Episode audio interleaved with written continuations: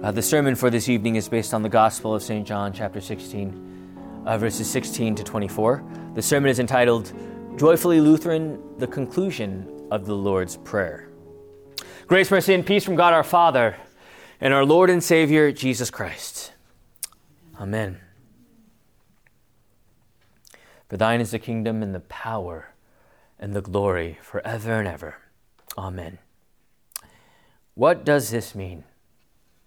This means that I should be certain, certain, that these petitions are pleasing to our Father in heaven and are heard by Him, for He Himself has commanded us to pray in this way and has promised to hear us.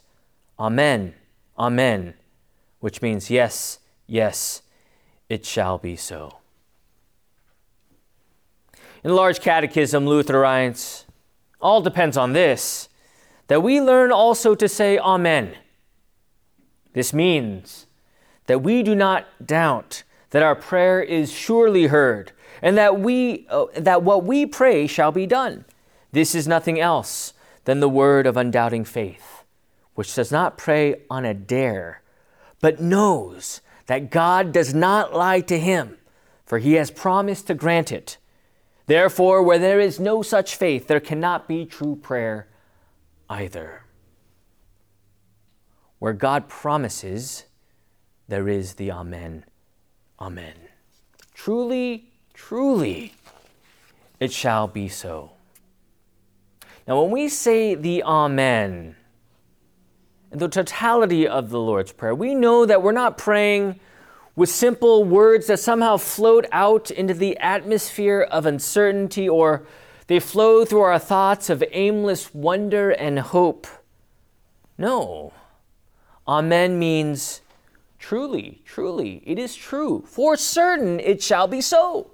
Words that point to certainty, words that point to the assurance and truth that God hears our prayers as He commands us as a gift to pray to Him.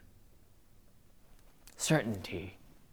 That's what this conclusion is all about confidence and boldness, knowing that we, as His children, covered by the blood of the Lamb, reconciled to God our Father, there He is with us in a promise that He will hear our prayers. This is certain. This is true. And yes, we live in a world where people are striving for that truth. People are looking and searching for certainty. People are wondering what the meaning of life is all about. What is the point? The reason for living, trying to find the hope, some kind of hope, wondering how this all adds up. And yes, as we look at the world, even within ourselves, how we too can become confused and even deceived by what certainty truly is. I think for all of us, we think at times that certainty can only be found within our own search, within our own quest. I think that's the great deception in the certainty of God's word is that in our flesh, though we know God's word, so easy do we retreat to the ultimate trust in ourselves. Right? That's, I think, our, our certainty that we trust so dearly. And even the devil and the world and even our sinful nature, they say, well, who can we trust but me, myself, and I? Who can grant us assurance Oh, yes, but me, myself, and I. In Psalm 121, as you know, one of my favorite Psalms, it reads, My help comes from the Lord, not just any Lord, but the one true God who made heaven and earth. That is our Lord who spoke creation into existence, our powerful God who sends us the Christ to save us from our sins, who sends us the Holy Spirit to create faith in us. And how quickly we seek help from ourselves. Isn't that the crossroads or that crux of the prayer life? Prayer life is all about faith. Faith that clings to the help that is given from above, outside of ourselves. Faith and prayer is about trusting the Lord because we know that He is our greatest help and that we are no help at all. Therefore, Jesus commands us to pray, that He prays the prayer that He has taught us. We pray to Him because He is Lord. He is the truth. He gives to us the promise that He is our Father and, and we are His true children, that there's no other shelter nor any refuge but our Lord, who gives us His grace, the great comforting care and assurance that through His tender mercy we pray. We're not just praying to anyone, but we're praying to the one who hears us, and that is our one true and almighty and merciful God. That we pray that his name be hallowed, his kingdom come, his will be done, that he provides us in our daily bread. He forgives us as we forgive those who sin against us, his rescue, our rescue from temptation and deliverance from evil. It is all a prayer to our Lord, addressing our Lord, because we know that he is our ultimate help, our trust, and our certainty, knowing that he will deliver what he promises by this very word, which is our life of faith. It's all about certainty. Where can that be found in your life? In Joyfully Lutheran, Harrison writes Certainty is possible because eternal life depends upon Christ, not me. I am uncertain. My decisions vacillate. My piety wanes. My zeal for the Word of God fluctuates. My sinful flesh grabs me and presses hard against me from time to time. I, I break my resolutions. I forget my promises. I resolve to follow Jesus more seriously, only to be dashed by sin, death, and the devil.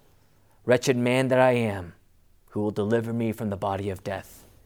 Thanks be to God through Jesus Christ our Lord, as he refers there to Romans 7 at the end.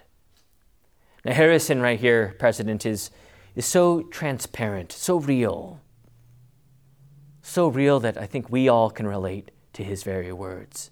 That yes, when it comes to certainty, it cannot come from ourselves. Sin is crouching at the door, the devil waiting and, and carefully formulating a plan on who, what, when, where, and why, and how to attack. And though we try to navigate through this world, who wants nothing to do with Jesus, how quickly we make that shift as well. And there the devil is. The father of lies, the prince of darkness, the one who brings doubt on that very word of certainty, on the very word of Amen. Truly, truly, yes, it shall be so. Yet the devil says, What? Are you sure that this is true? Are you certain that God is with you? Are you certain and assured that He hears your prayers. Ask, seek, knock. Really? Does that work?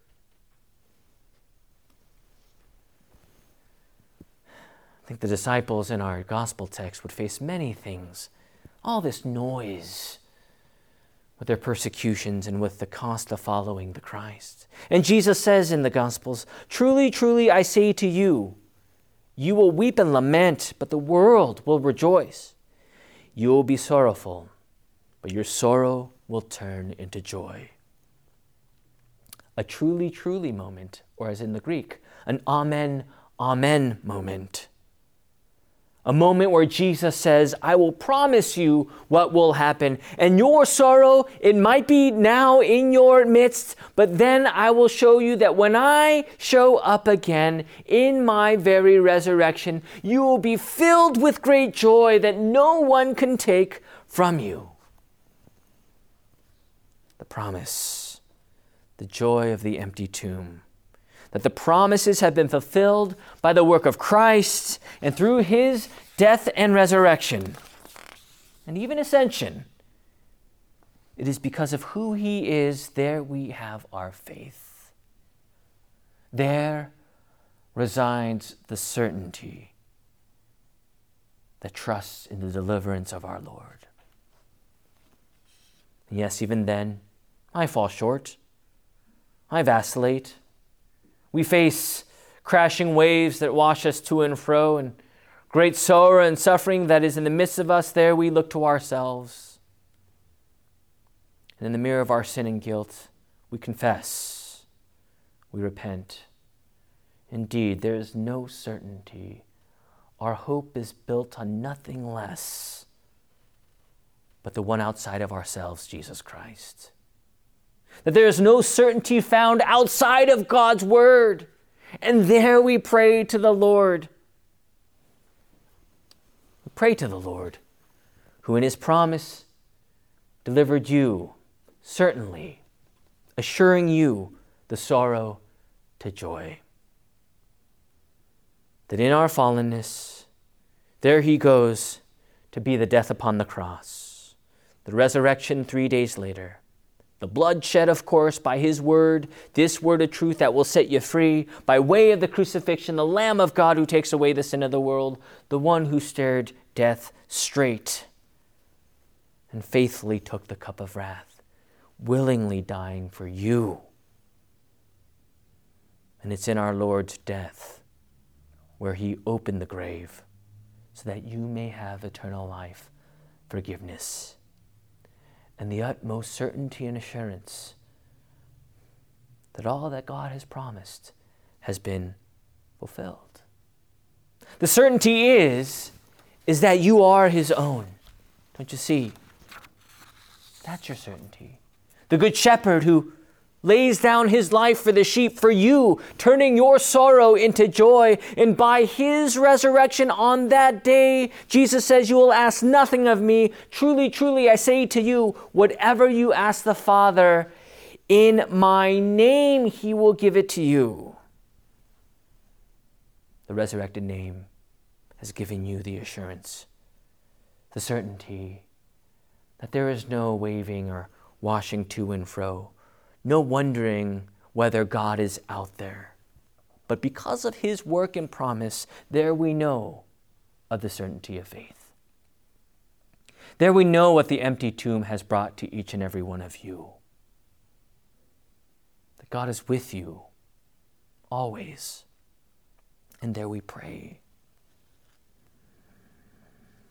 Harrison writes, I am joyful because looking away from myself and my unending weakness, I have full assurance and confidence in Christ that I am God's own dear child. And because He has taught me how to pray, and in Christ's name, He hears and answers my prayers. Life has its ups and downs, it, it has the fluttering and fading. Things come and go. But in the midst of it all, the Word, the sacraments, the prayer life. These will always be the certain gifts in your life that has been given to you by the grace of God. This will always be your blessed gift, don't you see? God is always with you by the promise and his fulfilled work in Christ Jesus.